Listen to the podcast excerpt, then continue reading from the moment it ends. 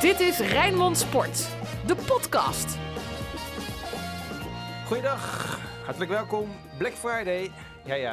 Hebben jullie wat gekocht, eh, mannen, eigenlijk? Eh, Black Friday, eh, Ruud van Os, Dennis van Eersel. Nee, daar, eh, daar trap ik niet in. Oh, Dennis? Ik doe daar ook niet aan mee. Nou, helemaal Nee. goed. Ik zie wel dat je blij bent, Dennis, met eh, de overwinning. eh, overwinning. Het voelt een beetje als een overwinning, die 0-0.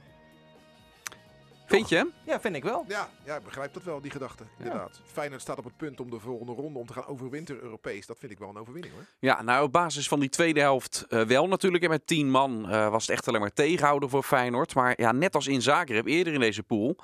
Als er een keer weer een kans was om een Europese uitwedstrijd te winnen, was daar nog wel meer dan, eh, dan, dan deze donderdagavond. Eh, maar dan was het wel in, eh, in deze pool tot nu toe, eh, tot nu toe geweest. Maar je hebt gelijk, Feyenoord staat er geweldig voor. En eh, ja, hartstikke mooi.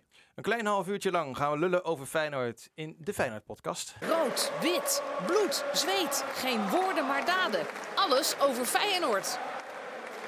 Ja, overwinteren, Dennis. Hoe groot is de kans dat het gaat lukken? Nou, die is nu natuurlijk behoorlijk groot. Eh Feyenoord heeft het volledig in eigen hand. Er is een scenario waarbij Feyenoord volgende week al zeker kan zijn van Europees overwinteren. Als ze zelf winnen van Dynamo Zagreb en als Moskou tegelijkertijd wint van Wolfsberger. eh, dan wordt Feyenoord sowieso tweede in die pool. Ja, bij elke andere uitslag gaat eh, die laatste wedstrijd in Oostenrijk door. En dat wordt misschien of het belangrijkste Europese duel van Feyenoord in de afgelopen vijf jaar. eh, of het minst belangrijke Europese duel in de afgelopen vijf jaar. Eh, ja, Feyenoord staat er, eh, staat er geweldig voor om Ja. het eh, te bereiken. Ja, het, is natuurlijk, het is natuurlijk sportief, hè. Daar, daar, daar moeten wij over praten. Sportief is natuurlijk geweldig als je dit gaat lukken, overwinteren. Maar de penningmeester zal toch ook gewoon hartstikke blij zijn, want dit levert ook gewoon goede centen op. Het is geen Champions League, maar het is ook geen verkeerd geld, denk ik, in de Europa League overwinteren. Nee. En ook nog de, de, de indirecte bijvangsten die je erdoor kan hebben. Hè? Want ik geloof er wel in dat zeker in die fase na de winterstop, als spelers zich dan ook goed laten zien, ja, dan gaat die marktwaarde eventueel pas echt ehm, stijgen.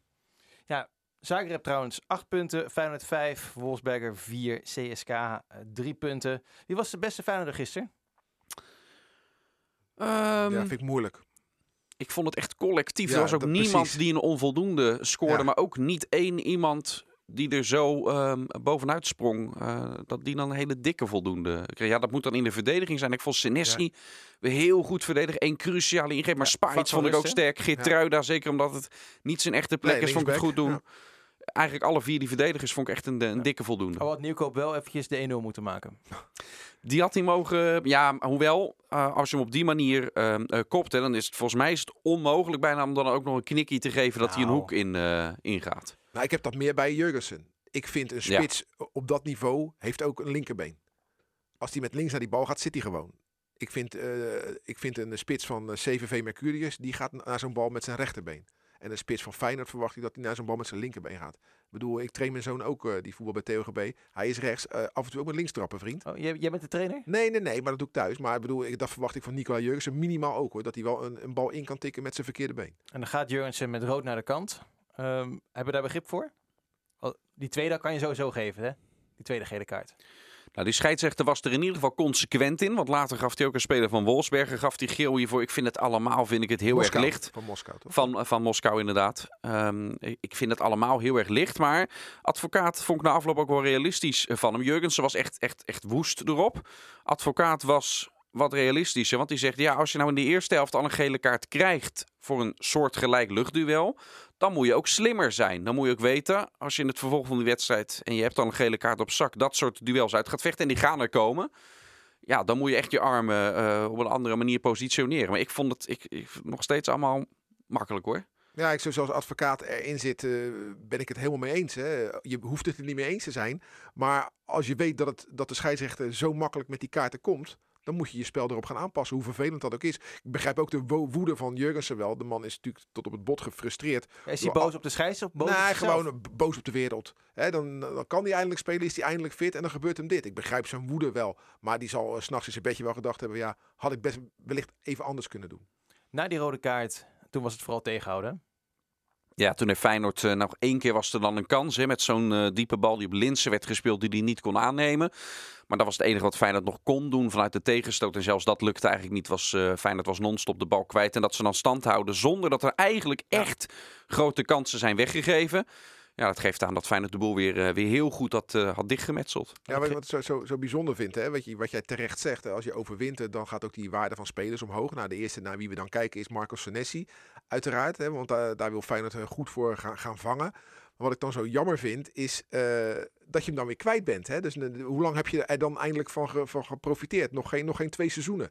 En eh, dat vind ik dan jammer. Ik begrijp dat wel dat het, dat het verdienmodel van de club is. Maar zo'n Senesi, die zou je het liefst een soort van Mr. Feyenoord zien worden. En uitgroeien tot, een- tot een, de nieuwe Rinus Israël of Theo Lazaros. Maar ja, dat is heel naïef van mij om dat te denken. Dat weet ik ook wel. Maar als hij binnen twee seizoenen alweer verdwenen is, dan eh, heb ik ook zoiets van ja, en dan? Ja, ik hoop wel dat Feyenoord, eh, zeker ook in deze coronatijden, het gaat financieel misschien Ja, een heel zwaar jaar worden. Eh, maar dat Feyenoord toch de poot wel stijf houdt. Want er is nu een, een nieuwe lijn ook ingezet. En Feyenoord wil ehm, doorbreken dat het spelers ook wel eens heeft laten gaan voor bedragen waarvan je achteraf denkt... Hmm, hadden ze daar niet toch meer voor kunnen krijgen? Feyenoord wil dat doorbreken. Senesi is daar misschien wel het voorbeeld van waarbij ze echt willen cashen uiteindelijk. Eh, ze zijn ook in gesprekken met hem om zijn contract eventueel zelfs nog open te breken. Gaat hij wel iets meer verdienen, maar om uiteindelijk die slag te maken met hem om echt vele, vele miljoenen, meer dan 20, voor hem, eh, voor Ja, hem te vangen. Want dat verlengen, hij is tot 23 ligt hij onder contract. Dat Ja. wordt dan tot 24. Dat heeft echt niet de, eh, de, de gedachte om hem tot 24 hier te houden. Maar puur om die transfersom te verhogen. Ja. Dat begrijp ik wel. Misschien Maar- dat er wel een gelimiteerde transfersom in komt. Nee, dat natuurlijk niet. Dat, Van, eh, nou ja, dat zou ik heel raar vinden. Als ze daar eh, bijvoorbeeld 40 miljoen in zetten. Nee, maar ah, ja, als, als dat jouw limiet is, dan ben ik het er wel mee Ja. eens. Nee, maar kijk, je, wat bij, bij Berghuis is gebeurd, is en een hoger salaris en een lagere Ja, transfersom. dat is gek natuurlijk. Ja, dat is gek. Dat, dat is natuurlijk raar. Dan, geef je het gewoon, dan ga je meer betalen en je geeft hem voor minder weg.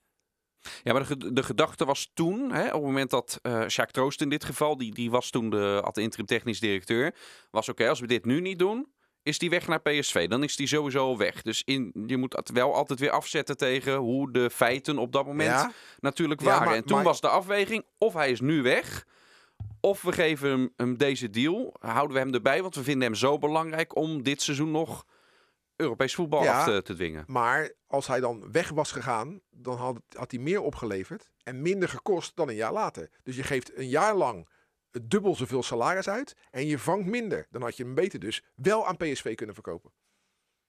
Ja, dus achteraf kijk je, eh, je, je weet natuurlijk niet hoe dat Achteraf seizoen is mooi wonen, maar- dat weet ik. Feyenoord was in dat seizoen uiteindelijk wel hoogstwaarschijnlijk boven PSV geëindigd. Had een, een- een- hè, Europees voetbal gehaald. Misschien zelfs wel voorronde Champions League. Dat, dat is altijd de afweging die je, die je moet maken. Ooit met Jurgensen.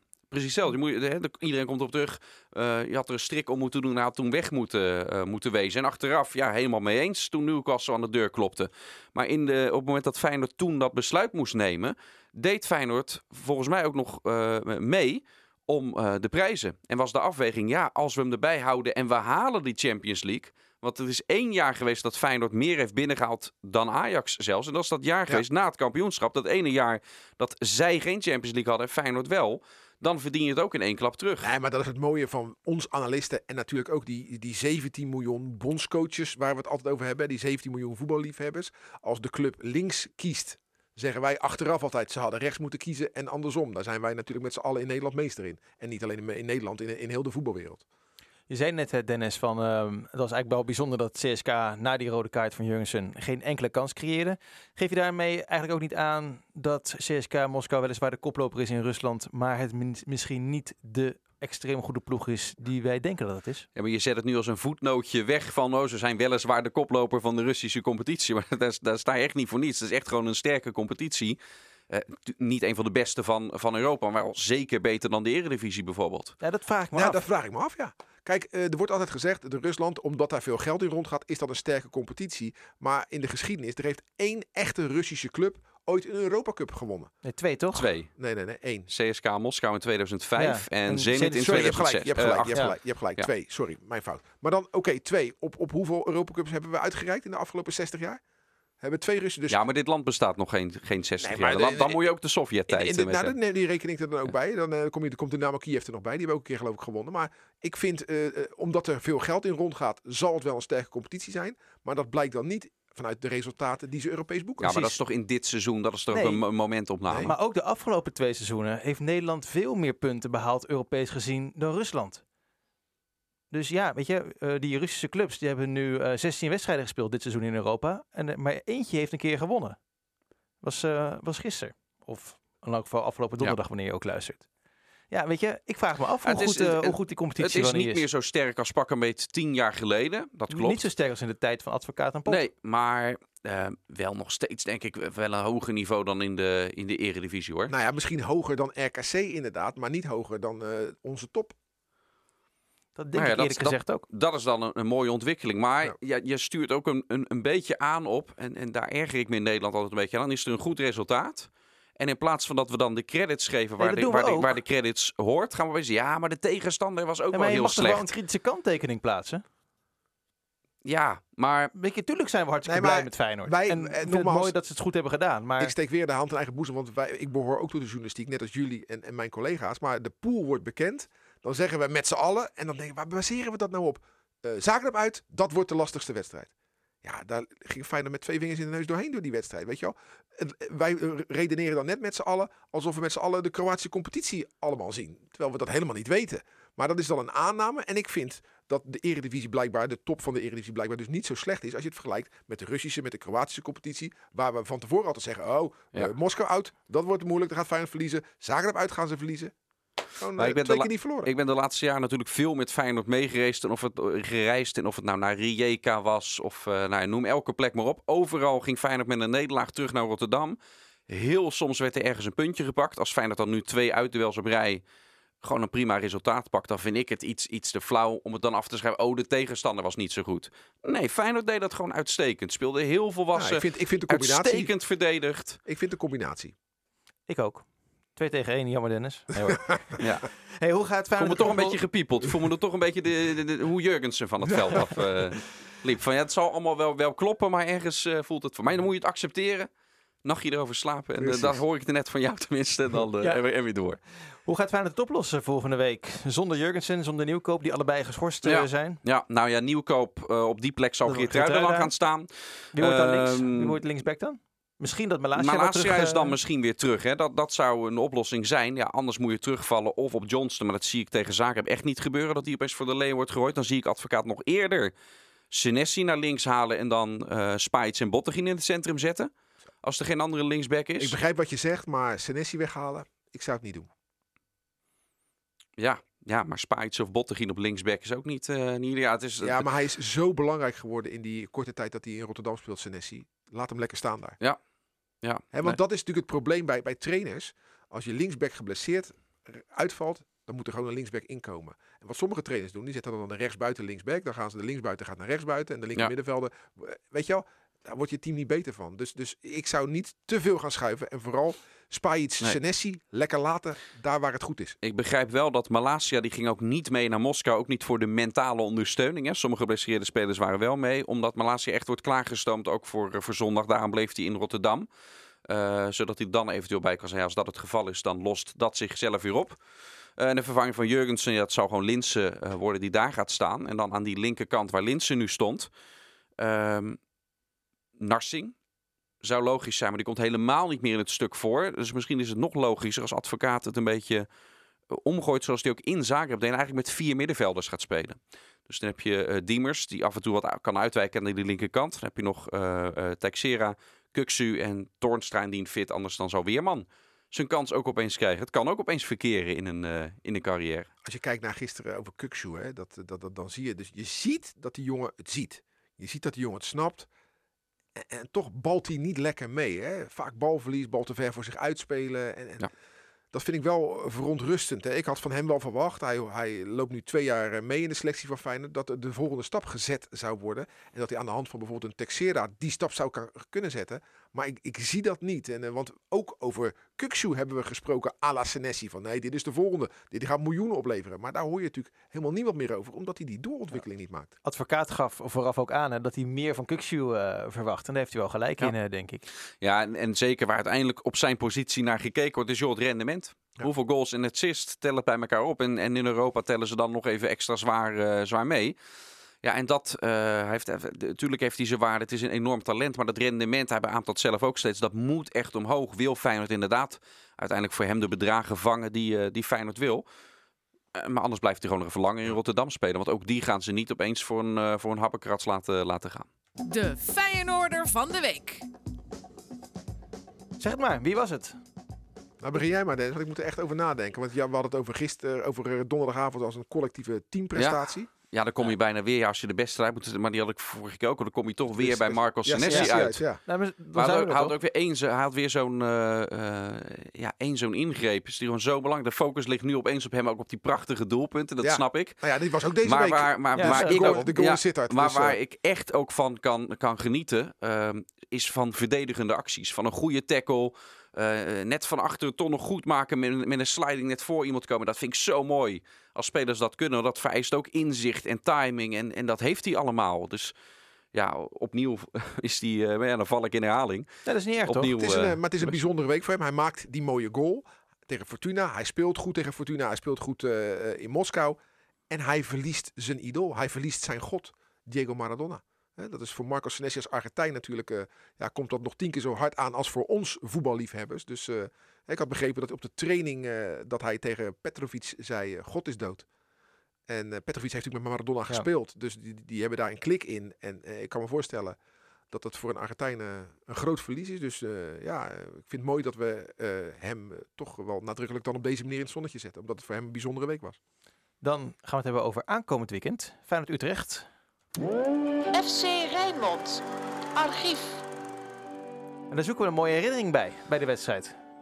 Wat is jullie Ja. herinnering als je denkt aan een Feyenoord tegen Utrecht? Ik, Nou- moet, ik moet heel snel denken aan de editie toch in het kampioensjaar. Want dat was natuurlijk vlak voor het einde van die, eh, van die kampioensrace. Uh, Feyenoord won die met 2-0. Schitterende goal van, eh, van Toornstra. Eh, was daarbij, die in één keer uit de lucht eh, haalde ook. En, en Elia, over schitterende goals gesproken. Die tweede was ook heel mooi. Eh, en, en daarna heel veel mensen, ook om me heen, maar ook toen in het stadion, was voor heel veel mensen, was die wedstrijd was degene waar het gevoel kwam. Volgens mij waren er daarna, nog maar drie potjes te gaan. Daarna gingen ze naar Arnhem, naar Woudenstein, we weten hoe dat liep. En Heracles thuis. En die wedstrijd is bij heel veel mensen degene geweest waar ze zeiden, ja, nu gaat Feyenoord het flikken, nu gaat Feyenoord het doen. Dat was na die Feyenoord-Utrecht. Ik heb eh, twee bekerfinales. De bekerfinale van eh, 2016, toen Feyenoord hem won. En in 2004, zeg ik uit mijn hoofd, toen ze hem verloren.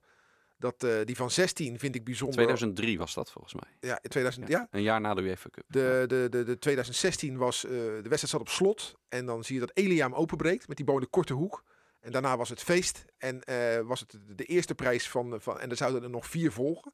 Was het begin van een hele mooie periode onder Giovanni van Bronckhorst. Die, die staat me bij Feyenoord Utrecht. En die in 2003... Ja, misschien een beetje Rotterdams arrogant. Feyenoord had de, UEFA Cup eh, recent gewonnen. En moet dan thuis tegen Utrecht de bekerfinale spelen. Oftewel, de beker kan al in de kast gezet worden. Want die is voor Feyenoord. En toen kregen ze zo'n ongenadig pak slaag van een man die een maand later eh Feyenoorder was, Dick, Dirk Kuyt. Dat, die wedstrijd is me altijd bijgebleven. En eh, wij hadden toen een, een, een, box tot onze beschikking om met Rijmond daar een uitzending eh, te maken. En Rem, Raymond Sluiter was onze gast in, toen bij die wedstrijd. En die was zo stront, stront zaggerijnig dat ze onderuit gingen. Ik zei, ja, ik- en ik bedoelde het niet verkeerd, helemaal niet. Maar ik heb minder fijn het gevoel. En ik keek in dat stadion en ik zag die Utrecht supporters. Die maakten er natuurlijk een gigantisch feest van. Dus ik sta heel onschuldig. Ik zeg, joh, moet kijken wat een mooi feest. En toen zei Sluiter letterlijk, hou jij je muil, man. Want die was zo ongelooflijk zagrijnig. en dat kan ik me dan ook wel weer begrijpen. Ja, twee, twee uitersten. Hè. Feyenoord-Utrecht in 2003. Een pracht, eh, prachtige overwinning voor Utrecht. Een nederlaag voor Feyenoord. En andersom in 2016. Ik had op 19 april van dit jaar ook een beetje het gevoel dat in Rotterdam zoiets was van... joh, we zouden die bekerfinale gaan spelen tegen Utrecht, maar we staan er bijvoor- bijvoorbeeld dan met 3-0 voor. Weet je, dat gevoel leeft heel erg. Want Ja. Feyenoord kan, kan toch niet verliezen in Nederland? Had jij dat In de gevoel? be- in de beker. ja. Nee, dat gevoel had ik ook, ja. Feyenoord had die beker gepakt, ja. Ja, ja. misschien ook wel een Maar beetje arrogant, net zoals toen. Wou ik eens zeggen, denk je dan niet terug? Ja, in 2003 dachten we dat ook. Nee, ja, dat, natuurlijk, dat Ja, had toen, gekund. liep, toen liep jij nog in, je, matro- in je matrozenpakje natuurlijk nog. Maar eh, kunnen- Ik, ik was erbij in het stadion oh, dat ook. toch wel, eh, eh, ja, als jonge ik- jongen. Ja, als, als wij elkaar toen hadden gesproken, had je een sluiterreactie ook teruggekregen. Ik denk dat ik daar even niet op zat te wachten op dat Utrechtse feestje die, eh, die, eh, die middag. Ja, nee, tuurlijk. Dat, eh, dat had gekund. Utrecht miste wel Kleiber, hè? Ze hadden wel Kleiber gemist. Die was er niet bij Dat is geweest. geschorst, Oh, was dit- Ja, ja, dat is ja, ja. Ja, dat had wel Dat heel is, veel als, geschild, ja. als je De dat nu met terugwerkende kracht, als je dat fragment weer opnieuw bekijkt, wetende wat er daarna Ja, ja, ja. eh, gebeurd is. Hè? De, de, de stampij en het, eh, en, en het huilen om die gemiste Ja. finale. Maar dat is met heel veel momenten van, eh, in, in die periode. Als je terugkijkt met, de, met de kennis van nu, waar Ja. we ons druk om maakten. Nou ja, kijk, als je naar Utrecht, hè, dat raakt dan van de Brom kwijt. Ik zeg dat ze van de Brom ontslagen hadden als hij niet zelf opgestapt was, maar dat is mijn gevoel. En als je dan ziet hoe ze dan met zo'n grote club heel veel geïnvesteerd in spelers. Elia komt dus naar de Kuip en eh, meer goede spelers, maar hier hebben ze gehaald. En hoe ze dan op, omgaan met die, met die opvolging. Hè. Ze hebben eh, René Haken. Ja, die, die, die mag het dan proberen. Nou, dan verliest hij van Ajax. Dan gaan er allerlei stemmen op om toch snel eh, Henk Vrezen te halen. Nou, Haken mag dan toch blijven. Ja, ik ben benieuwd wat hij kan met die ploeg. Hè. Dan hebben ze het over zijn uitstraling. Alsof dat bepaalt hoe je traint. Ik denk het niet, maar uh, dat wordt dan bij uh, trainers als René Haak altijd meegewogen. Omdat hij er niet zo uh, scherp uitziet, zal het ook wel geen goede trainer zijn. Nou, ik, ik waag dat te betwijfelen. Maar ik ben benieuwd hoe dit Utrecht naar de Kuip komt. En ik ben ook inderdaad benieuwd in het verlengde daarvan wat zij in de winterstop gaan doen. En of zij gaan belletje trekken op het kasteel en vragen of Henk Vrezen komt buiten spelen. Misschien is het wel de vraag wie als eerste belletje gaat trekken. Feyenoord of Utrecht? Ja, inderdaad. Het is wel gek hè, dat eigenlijk alleen uh, RKC en ADO minder hebben gescoord in de Eredivisie dan Utrecht. Ja, maar het, het, het, terwijl juist inderdaad Utrecht daarvoor in, uh, ja. daar kwam de ene versterking naar de andere. Dat je denkt, nou, die gaan een, een aanval doen richting Kerk, de top 4. Kerk hielden ze, ondanks ja. belangstelling uit Duitsland. Simon Makkie ook weg, hè? Ja, dat, ja. Dat, dat, dat, daar komt het door. Gustafsson erachter. Ja. Kennen we natuurlijk vanuit zijn periode in de Kuip. Maar goed, ja, normaal gesproken gaat het denk ik een hele lastige pot toch voor Feyenoord toch wel, worden. Ja? ja? omdat Feyenoord, het heeft kracht gekost natuurlijk. Hè? Dat, dat is dan een cliché. Maar Feyenoord heeft de laatste twee wedstrijden natuurlijk nou, tegen Fortuna bijna geheel. Nu een hele tweede helft. Ook nog eens met tien man moeten spelen. Ja, als Utrecht zijn huiswerk uh, een beetje heeft uh, gedaan, als Haken zijn huiswerk een beetje heeft gedaan... Uh, dan weet je dat je Feyenoord moet aanpakken, ze voor elke meter moet laten gaan. En dan op een gegeven moment kijken wanneer Feyenoord in het rood loopt. En Feyenoord dit seizoen thuis in de eredivisie, en niet Europees, want tegen Moskou ging het wel goed, maar Feyenoord thuis in de eredivisie is niet overwegend een feest nee, geweest. Daarom is het denk ik bij deze wedstrijd het is cruciaal dat Feyenoord niet zo'n slecht begin weer heeft. Want ik weet niet of Feyenoord de kracht heeft om het tegen Utrecht daarna nog, nog goed te maken. Terwijl je kan ook, als je gewoon gelijk even, even gas geeft, de eerste 20 minuten, 30 minuten, misschien zit het wel mee. En heb je zo'n wedstrijd al eerder naar je toe getrokken. En dan, dan kost het een keer niet zoveel kracht. Dit is wel weer zo'n wedstrijd dat die, die, die mafkees, die Elia, het weer helemaal op zijn heupen gaat krijgen natuurlijk. Hè. Die, die heeft nog geen goede wedstrijd gespeeld. Nee, maar dit, wat ik zeg, dat, dat is dit weer zo'n moment. Want die is zo onvoorspelbaar. Daar, ik heb van hem genoten. Hè, want als we het over 2016, 17 hebben, het jaar dat Feyenoord kampioen werd. Dat wordt nu door de beslissingswedstrijd hè, tegen Heracles aan Dirk Kuyt toegeschreven, die titel. Maar een seizoen is 34 wedstrijden, niet één wedstrijd. En uh, voor mij, de grote man van het kampioensjaar Feyenoord, ja, was niet alleen Jurgensen, maar toch ook Elgero Elia. Ja. Onvoorspelbaar. Heel vaak altijd, ook bij, ja. echt bij de beslissende goals. En vaak de eerste of een doelpunt waarbij Feyenoord op voorsprong kwam. Of hij maakte hem zelf, of hij was degene van de assist. Uh, Toornstra ook heel veel belangrijke goals in dat jaar uh, gemaakt. Hè. Dus... Nee, Elia, zeer terecht dat je die, uh, die noemt als een van de sleutelspelers in dat team. Ja. Ik blijf over dat kampioensjaar toch altijd maar denken van... Uh, ik, ik, mijn credo is uh, dat toeval heel groot deel van het voetbal bepaalt. Daarom lijken die woorden ook zo op elkaar. Als in die verloren wedstrijd op Woudenstein Vilena die kaart niet krijgt... doet Kuit gewoon niet eens mee in die wedstrijd tegen Heracles. Hadden ze ook gewonnen, hadden ze ook kampioen geworden. Maar dan had de Mythe Kuip er toch iets anders uitgezien. Ja. Het, zo, zo van toeval kan het afhangen. We gaan het zien. Aankomende zondag om half drie de aftrap. Later ook nog uh, uh, Sparta op bezoek bij, uh, bij PSV. Later. Midden in de nacht. Om acht uur? Acht uur s avonds. Jij mag er naartoe, hè? Leuk. Nee, ik mag er niet nee, naartoe. Hij mag er niet nee, naartoe. Nee, nee, nee de, de, regionale omroep mag maar één persoon afvaardigen. Oh, kijk, ze dus zijn Sander Verripsen gaat er naartoe. Nou. nou, helemaal goed. We hebben FC Rijnmond, een vrijdagavond. Ik weet niet met... of PSV Feyenoord later in het seizoen... of dat zo'n beetje de kampioenswedstrijd al, uh, ja. al is. Maar dan gaan we even een lobby alvast uh, Nee, dan gaat Sinclair. Ja. ja. Maar dan kan jij toch gewoon FC Dordrecht doen uh, dat weekend, ja, Dennis. Ja, dat nou, is toch niks mis mee. Jij bent laatst nog geweest bij Dort. Uh, sterker nog, ik ga, niks mis mee. ik ga zaterdag nou, weer hoor, tegen je bent gelijk, Jij bent gelijk hoekt. Ja, Voormalig trainer, uh, fijne trainer Rob Jacobs in FC Rijnmond. Hè? Als je op vrijdag naar deze podcast luistert, vrijdagavond FC, uh, FC Rijnmond, Rob Jacobs. Ja, dat is het zien altijd meer dan waard. Om uh, tien voor half zes. En anders kijk je gewoon lekker terug via de app of YouTube. Rijnmond.nl. Maakt allemaal niet uit. We zijn er het hele weekend bij. Met Feyenoord hoef je niks te missen als het gaat om Rijnmond. Dankjewel en tot de volgende podcast. Dag. Dit was Rijnmond Sport, de podcast. Meer sportnieuws op Rijnmond.nl en de Rijnmond app.